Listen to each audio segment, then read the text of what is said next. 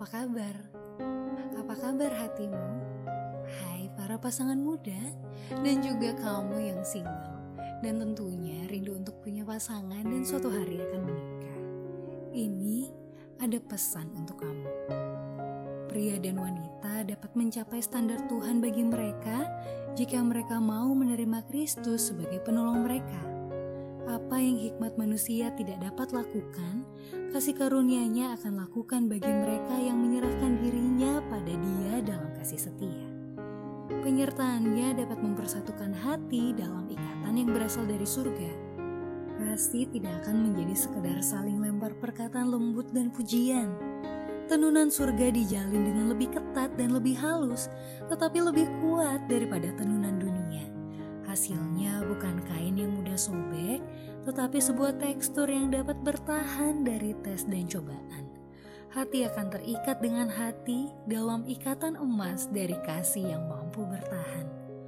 Untuk mengasihi seperti Kristus, artinya untuk menyatakan ketidakegoisan di setiap waktu pada setiap tempat, lewat perkataan yang baik dan tatapan yang menyenangkan. Ini tidak butuh biaya apa pun bagi mereka yang memberikannya, tetapi mereka meninggalkan jejak harum yang mengelilingi jiwa. Pengaruhnya tidak akan pernah terkira.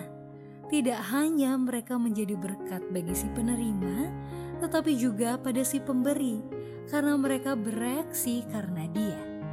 Kasih sejati adalah sebuah atribut bernilai yang berasal dari surga, yang meningkat keharumannya seiring itu ditebarkan pada orang lain kasih Kristus dalam dan tulus, mengalir seperti mata air yang tak terbendung bagi siapa pun yang mau menerimanya.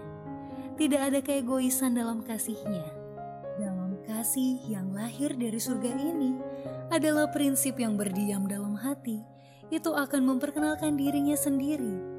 Tidak hanya bagi mereka yang kita pegang erat dalam ikatan yang kudus, tetapi pada semua yang mana kita berhubungan ini akan membawa kita untuk memberikan tindakan-tindakan kecil yang menunjukkan perhatian, untuk mengulurkan tangan, untuk melakukan tindakan kebaikan, untuk berbicara kata-kata kebenaran yang menyemangati dengan lemah lembut.